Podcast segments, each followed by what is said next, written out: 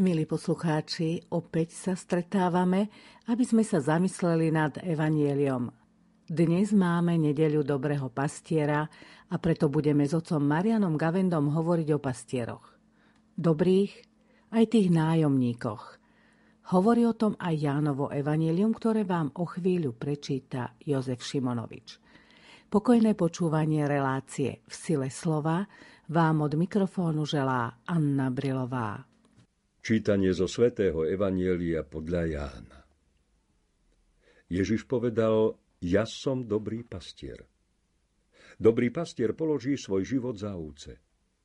Nájomník a ten, čo nie je pastierom a ovce nie sú jeho, opúšťa ovce a uteká, keď vidí prichádzať vlka a vlk ich roztrhá a rozháňa. Vedie nádenník a nezáleží mu na ovciach. Ja som dobrý pastier. Poznám svoje a moje poznajú mňa, ako mňa pozná otec a ja poznám otca. Aj svoj život položím za ovce. Mám aj iné ovce, ktoré nie sú z tohoto ovčinca. Aj tie musím priviesť a budú počuť môj hlas. A bude jedno stádo a jeden pastier. Otec ma preto miluje, že ja dávam svoj život a zasa si ho vezmem. Nik mi ho neberie, ja ho dávam sám od seba. Mám moc dať ho a mám moc zasa si ho vziať. Taký príkaz som dostal od môjho otca. Dnes máme nedeľu Dobrého pastiera, celá cirkev sa modlí za hreholné a kňazské povolania. A aj v dnešnom evanieliu Ježiš sám seba predstavuje ako dobrého pastiera a zároveň dáva aj vzor každého správneho pastiera, pretože ten pastierský úrad sa prenáša tak, ako Ježiš pôsobí v cirkvi sviatostným spôsobom a vôbec životom cirkvi, tak aj tento rozmer jeho pastierskej služby v cirkvi pokračuje a hneď na úvod by som zdôraznil nie len cez tých, ktorých nazývame pastieri, teda majú to osobitné poslanie, aj študujú, aby mali aj určité schopnosti ľuďom pomáhať aj odborným spôsobom, či už v rámci spovede alebo cirkevného práva a tak ďalej, teda aby e, tá pospolitosť kráčala správnym smerom, ale pastierský úrad alebo správcovský sme dostali aj pri krste všetci, takže sa to netýka, aby sme si uvedomili len kňazov a reholníkov, i keď je im dnes e, venovaný tento deň osobitne, ale všetkých ľudí napokon všetci sme povolaní a ako hovorí konciu, sme povolaní k svetosti a to nie je hocičo. Ježiš v predchádzajúcich textoch už hovoril o ovčinci, o ovciach, ale e, v tomto texte sa sám nazýva dobrý pastier. Prečo práve pastier? Treba si uvedomiť, že jednak pastierstvo bolo niečo veľmi blízke izraelskému národu už v jeho počiatkoch, keď pravcovia a celé prvé generácie boli vlastne pastieri. To bolo ich hlavné živobytie aj hlavná životná náplň a preto hovoriť Izraelitom o pastierovi, to bolo im veľmi blízke. Hneď vedeli, o čom je reč. No a ešte aj v časoch pána Ježiša e, časť jeho poslucháčov boli pastieri. Vieme, že pán Ježiš vyberal vždy obrazy aj zo života rolnického, aj zo života obchodníckého. Na schvala by aj jedna skupina, aj druhá, aj tretia sa v tých jeho podobenstvách našla. Je zaujímavé, že e, v talenčine prekladajú výraz dobrý pastier, ja som pekný pastier a potom musí aj vysvetľovať, že pekný znamená autentický, dobrý, ten, ktorý vie správne konať svoju prácu, teda pastier, ktorý je taký, aký má byť a e, keď je človek ozaj v tom svojom fachu dobrý, je to aj niečo sympatické. To zdôrazňujú talianskí komentátori, pretože sa opierajú o toto slovíčko že naozaj tá práca robená e, so zanietením, s tým, že sa človek do nej plne vloží, je aj pekná ťažká samozrejme, ale má aj svoju krásu. Dnešná mentalita odmieta pastierov. Každý si myslí, že všetko zvládne sám a ani tá stádovitosť nie je v dnešnej dobe zaujímavá. Skôr pod týmto pojmom vnímame niečo dehonestujúce. Ale nie takto to vnímali Ježišovi poslucháči. Oni vedeli, že ovečky potrebujú pastiera, aby vôbec trafili na e, pasienky a hlavne v tých oblastiach, kde pán Ježiš e, toto podobenstvo hovoril kde je to veľmi členitá púšť a ovečky ľahko môžu zablúdiť a hlavne voda nie je na každom kroku, to len pastier vidí ďaleko, ďaleko, kde je nejaká oáza. Ale v tom obraze je aj jedna oveľa hĺbšia pravda, ja som to tak paradoxne povedal, že tie ovce to mali hlavne v hlave v poriadku, pretože oni vedeli aj čo vedia, aj čo nevedia, lebo v tom je problém človeka, aby si uvedomil, čo môže vedieť a čo už vedieť nemôže. Aj to patrí k rozumnosti. Myslieť si, že viem všetko, to je najväčšia hlúposť. Na ovečky vedia, že oni sú krátko zrake a bez toho pastiera by tú trávu nenašli. Oni ju vedia spásť, ale nevedia ju nájsť. No a v tomto zmysle sme krátko zraky všetci. Totiž my dovidíme našimi prirodzenými zmyslami, či už očami len tú povrchnú stránku veci. Nedovidíme za už ani druhoplánovo nedovidíme za, obyčajne nás len to povrchné strhne a už nie hovoriac treťoplánovo, čiže až do tej hlbokej podstaty veci, ako sa javia v Božej mysli, vidieť v každej veci, v kvete, v čomkoľvek celú tú Božiu stvoriteľskú múdrosť nedovidíme. A preto potrebujeme, aby nás niekto chytil za ruku, kto dovidí. No a v tom je vlastne tá rozumnosť povedať si, tak odtiaľ potiaľ si stačím sám. Aj ovečký pastier nekrmi trávou, to si dokážu samé, ale nechajú si ukázať. No a v tomto zmysle je človek oveľa nerozumnejší než všetky ovce na svete. Vo Svetej Zemi si to vždy pripomíname pri vchode do jednej z najdôležitejších bazilík sveta, bazilika narodenia pána, keď je tam len taký jednoduchý kamenný otvor, vysoký 140 cm. Jednak to gesto, že do tajomstva, kto chce vstúpiť, musí byť pokorný, musí sa skloniť. No a tam obyčajne pripomínam putníkom aj tú myšlienku Fultona Šina, že Kristovi sa prišli pokloniť dva druhy ľudí. Pastieri, ktorí nevedeli nič a mudrci, ktorí vedeli, že nevedia všetko. Poznali limity svojho poznania. V tom bola ich múdrosť. No a tí medzi nimi, čo si myslia, že vedia všetko, tak to na nich vidieť, keď prídu aj do tej jaskenky narodenia. Obyčajne sú to teda ľudia zo starých kresťanských krajín z Európy, z Ameriky, že sa správajú doslova ako stádo. Sadajú si na tú hviezdu, kde sa Kristus narodil. Krik robia, fotia sa teda stredobodom som ja, ale že tam je nejaké posvetné miesto, to nevidieť. To musia prísť či už z Ázie ľudia, alebo aj e, často som videl pravoslávnych Rusov s akou obrovskou úctou si klaknú, poboskajú stenu. Proste tí vnímajú toho niekoho neviditeľného, ktorý tam je. Chcem týmto povedať, že s pastierom toto veľmi súvisia s ovcami a s týmto obrazom, že nechať sa viesť niekým skúseným je múdrosť. Napokon v dnešnej veľmi komplexnej civilizácii my musíme stále sa nechať niekým viesť. Či už navigačným systémom, alebo stále nás niečo usmernie, počnú semaformy, stále sa nechávame viesť a v tom je múdrosť. Naša civilizácia by bez tohto princípu nefungovala. Každý to akceptuje, ale keď už ide o tú sféru, ktorá nás evidentne presahuje, tam ako si sa postavíme na zadné a si povieme, v tomto si vystačíme sami. Práve tam, kde si sami nevystačíme. Ďalej Ježiš dáva do protikladu dobrého a zlého pastiera, ktorého nazýva nájomníkom. Teda sú aj zlí pastieri, ktorí nepasú tak, ako by mali. Ako je to? No, keď sme ešte pri obraze, je to dosť ľahké, lebo e, si to vieme dobre predstaviť, že kto koná tú pastierskú službu len kvôli peniazom, teda nie kvôli ovečkám, keď sme v podobenstve, no tak keď je ohrozený on a jeho peniaze, tak ide ratovať peniaze. Kto to robí kvôli ovečkám, tak ide ratovať ovečky. Už keď si to premietneme najmä na kňazov, ktorých bežne považujeme za pastierov, No tam už potom si povedať, sú aj zlí pastieri, ktorí e, nepasú svoje stádo. Svetý Augustín už to hovorí, pasú sami seba a veľmi pekne aj rozlišuje, kedy pasú sami seba a kedy pasú ovce tak ono to je už trošku delikátna pôda, ale je pravda, e, že to nájomníctvo presakuje aj medzi kňazov, pretože žijeme špecificky v tejto mentalite. Po páne totality tá túžba jednak rýchle podnikať, rýchle zbohatnúť, jednak všetko ovládať, mať manažment času, manažment jedného, druhého. No a toto preniká aj do často cirkevných štruktúr treba byť opatrný, keď to hodnotíme, lebo určitý poriadok aj určitá profesionalita je samozrejme potrebná. To vidím aj, keď idem na biskupský úrad a vidím, že tam je určitý harmonogram, že keď na pol desiatu, tak e, si môžem už na 11 alebo na pol 11 robiť program, že viem, že ma tam príjmu. A zase veriaci, keď e, vedia, že tie úradné hodiny sú na to, že ozaj sa môže spolahnúť, že vtedy tam toho kňaza nájde alebo niekoho v kancelárii, tak to má svoj samozrejme význam a je to aj prejav lásky a úcty voči tým ľuďom.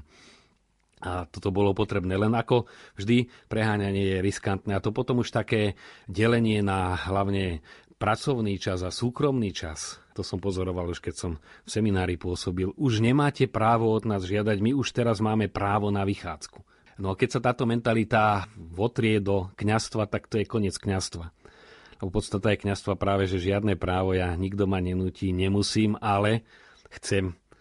A keď sa táto črta vytráti, ona sa vytráca. To je atmosféra, v ktorej žijeme. To sme, či chceme, lebo nechceme, sme presiaknutí. A jednak tým individualizmom, že vytvoriť si svoj svet. No a človek ani nevie, neraz si myslí, aký je obetavý a zrazu sa z neho stáva nájomník. Veľmi trefne to povedala moja niekdajšia kolegyňa, ktorá v istej reholi sa pohybovala. A ona hovorí, vieš čo, ja mám taký dojem, že tí novici berú tú reholu ako inštitúciu, ktorá im má zabezpečiť realizáciu všetkých ich plánov. Kto má vzťah hudbe, musia mu zabezpečiť, aby sa mohol realizovať ako hudobník. Kto má vzťah horolezestvu, musia mu zabezpečiť, že cez prázdniny pôjde do Albliesť. A ako náhle tá rehola mu nezodpovedá, že mu nezabezpečuje maximum jeho požiadaviek, odchádza z rehole. Hovorila to trošku podráždená momentálnou situáciou, ale som si uvedomil, že často je to pravda. Že hľadať to prostredie, ja sa idem realizovať. Aj tá otázka často pri tom hľadaní povolania, môžem sa tu najlepšie realizovať. Čo sa týka povolania ako takého toho volania, samozrejme tam ide o realizáciu, ale nie seba, ale o uskutočnenie toho plánu, ktorý mal Boh so mnou a to znamená, tá najhlbšia realizácia je rozvinúť ten obraz, ktorý je vlastne moja identita. Lebo Boží obraz o mne, to je môj originál. A ja čím viac sa priblížim k tomu Božiemu obrazu o mne, tým viac sa realizujem, teda tým viac sa stávam sám sebou. A keď ten Boží obraz o mne bol, aby som slúžil ľuďom, tak tým viac sa stávam sám sebou. Čím viac tým ľuďom a potrebám, v ktorými prichádzajú, slúžim. Ale nie, že sú to dve veci, že toto je moja služba kňazka a ja tu mám potom súkromný čas, v ktorom ja mám právo sa seba realizovať ako človek. No, je to tenký lát, ale je pravda, že to eh, ako si presakuje to do cirkvi, treba si to aj pomenovať. Hneď v tomto súvise by som povedal, často sú veriaci na vine, pretože kňazov rozmaznávajú a na dobre si človek veľmi rýchlo zvykne už veľa rokov má možnosť eh, nebyť len v jednej farnosti, ale práve po celom Slovensku. A človek práve keď príde do cudzieho prostredia, veľmi rýchle si povšíma veci, ktoré tí domáci už berú za samozrejmosť a nielen veci na fare, ale teda aj vôbec určité móresy, ako napríklad oznamujú, kto má kedy upratovať kostol. Niekde je to tak arogantne nadiktované tí a tí a beda, keď neprídu. A niekde je to s prozbou, poprosím zase skupinu tu a tu, aby... No tak ten feudalizmus a tá nadradenosť hneď človek vidí, kde je a kde nie je.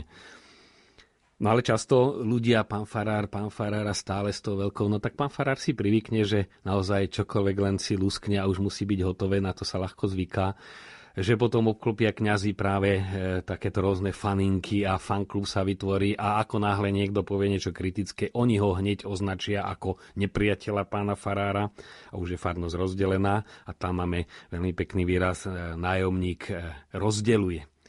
To je práve ten, ktorý vnáša rozdelenie a to je nájomník, lebo si hľadá len to, čo mu vyhovuje.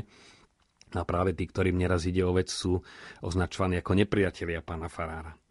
Na toto všetko prekonať nie je ľahké, ale je to aj zo strany veriacich služba, keď ozaj dokážu e, pokojne s nadhľadom, ale aj kňazovi spovedať. Keď si dá povedať, je potrebné aj e, vedieť mu povedať, pán Farár, viete čo, takto a takto. Je to spolu zodpovednosť, hoci nie je ľahké kňazovi hovoriť, ale je to veľmi cenná služba. My sme hovorili o zlých pastieroch, čiže nájomcoch. E, možno taký príklad z minulosti. Boli to zrejme aj kňazi, ktorí vstúpili do Pacem Interis už musíme mladším poslucháčom povedať, hnutia kňazského organizovaného komunistickou stranou, ktorým ponúkalo rôzne výhody za to, že spolupracovali s režimom a kňazské výhody prevažne, e, väčšiu farnosť, možnosť učiť na teologickej fakulte, realizovať sa ako kňazi, zabezpečenejšie miesto. No ale Pacem Interis, okrem toho, že to je encyklika Jana 23. o pokoji na svete, znamená aj mať pokoj na zemi. No a už vtedy sa zo žartu hovoril, to sú tí, čo chcú mať pokoj na zemi a nie v nebi, že chcú sa mať dobre. No a človek nemusí byť členom hnutia katolických duchovných komunistického pacem interis, ale ten pacem interis, ten duch pacizmu, ako sme hovorili, vládne aj teraz. Chcem mať pokoj, len nerušte môj pokoj. Neriešme ten problém, lebo viete, to by mohlo už tak rozvlniť, to už by mohlo vniesť nepokoj. Opäť zdravá miera. Je správne vedieť byť aj pokojný, aj rozlíšiť, nenechať sa nahecovať do prvej e, nejakej pasce, že niekto príde naštvaný a hneď sa dám na jeho stranu a začne spolu s ním niečo veľmi radikálne riešiť, čiže treba mať aj pokojný nadhľad. Ale je pravda aj to, že keď problémy sa neriešia, e, neznamená, že je pokoj, to je len zdanlivé. Vieme to aj z iných vzťahov a nielen e, zo vzťahov kňazov alebo biskupov diecéze, že keď sa zdanlivo len nerieši, tak je to v tej chvíli pokoj, ale to celé kvasí a narastá oveľa väčší nepokoj. Dnes to veľmi ovplyvňuje aj štýl života, sú rôzne vrstvy medzi ľuďmi v dnešnej dobe ľudia žijú na veľmi rôznej úrovni. Neraz kňazi robia chybu, že sa obklopia najmä podnikateľmi, ktorí majú možnosť pozvať, majú možnosť ich podporiť a tým pádom sa vzdialujú od e, bežných ľudí a od ich štandardu a od ich problémov. Toto je jedna z veľmi bolavých črt kňastva. V špiritualite existuje tak teória tzv. E, slabých a silných prostriedkov. Ježiš používal tie tzv. slabé prostriedky. Práve to, čo zdanlivo sa zdalo neúčinné, tak pôsobilo najviac. A preto aj v cirkvi sa treba tejto logiky držať, že niekedy Isté je potrebný aj dar sponzora väčší, ale tie drobné peniažky tých, ktorí ich spoja s obetou a neraz veľkou obetou prinášajú požehnanie. Teda váhu treba klásť práve na tie drobné. Nuž, sú to kritické slová do vlastných radov, ale čo s tým? Ako to riešiť? No keď poviem, že len sa modliť, to nie je nejaká fráza a neraz vyznejú tieto slova ako fráza, ale pravdou je, že to zavanutie ducha, zavanutie nadšenia, duch obetavosti, to sa nedá nariadiť. Ale ten vnútorný vzťah, e, ten zápal je jednak Boží dar a ten treba naozaj vyprosovať. To, čo sa v našich kostoloch a cez celú totalitu ľudia začali modliť za dobrých a svetých kňazov, tam bolo, ako kto si veľmi dobre poznamenal, to ohnisko záchrany, že tí ľudia, keď sa cítili ohrození, spontánne vycítili, za toto sa my musíme modliť, lebo ostatné príde potom. No a potom, samozrejme, dnešná doba je veľmi zložitá. Už pred pomaly 15 rokmi, keď som ja pôsobil seminári, tak bola zhruba tretina e, seminaristov z rozvedených rodín a skoro polovica jedináčkov. Čo tí chlapci za to nemohli a bolo skôr obdivuhodné, že ten hlas povolania zachytili. Ale človek predsa len si tú stopu toho e, prostredia, v ktorom žil, nesie so sebou a tie nedostatky a tie bolačky treba riešiť. A to nie je jednoduché. Kto bol zvyknutý stále len dostávať, aj keď možno vyzeral ako slušné, zbožné dieťa, ale stále len bral, to sa ťažko odúča.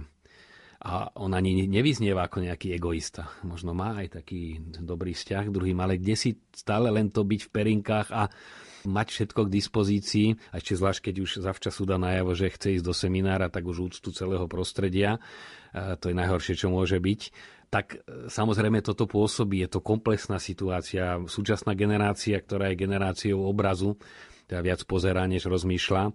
Jedna z črt je, že na obrazovke je len prítomnosť v mysli aj minulosť, aj budúcnosť, ale očami môžem pozerať len na prítomnosť. No a to práve vedie podvedome k tomu, že človek nevie rozhodovať o budúcnosti. To je generácia nielen seminaristov, aj mladých, ktorí e, sa chystajú na manželstvo celé roky a niekedy 10 ročia. V tejto celej klíme žijeme a preto také aj lacné hodnotenie by nebolo správne, že ten je taký a v tom seminári je to tak, lebo je to veľmi zložitý, komplexný problém aj formátorov, aj vôbec tých, ktorí zachytávajú ten Boží hlas a že ten Boží hlas predsa si k ním nájde cestu a je vystavený rôznym vplyvom toho prostredia, v ktorom sú tak tu naozaj treba sa modliť. No a potom tých, na ktorých veriaci majú dopad, tak jednak nerozmaznávať, keď si seminarista, bo a ja víš záujem ísť do seminára, tak sprav toto, venuj sa tým, proste skôr zaťažiť ho, aby si uvedomil, že teda toto je moja náplň a nie, že hneď ma budú pozývať na večere a neviem čo, lebo aj to hrozí, že len čo vstúpi chlapec do seminára, začne jeho deformácia z každej strany. No tak toto sú konkrétne problémy, ktorými žijeme, ale základ je všeobecné kritérium ktoré pozorujeme na západe rozmaznanom, takisto aj v eh, misijných krajinách. Jednak sú to modlitby veriacich a potom prostredie, kde tá služba je žitá. Eh, to je zaujímavé, že vo farnostiach, kde pôsobili františkanky, sú povolania františkanské, kde boli vincentky, eh, sú k vincentkám a zase reholníci, kde saleziani, tak salesiano, že predsa len ten určitý druh služby, keď ten, ktorý je volaný, vidí, tak naozaj vidí tú realizáciu toho Božieho hlasu tých prostrediach, ktorých sa nachádza. No nebude niekto cítiť povolanie misijné niekde, kde vôbec nie sú misionári a táto problematika nie je aktuálna.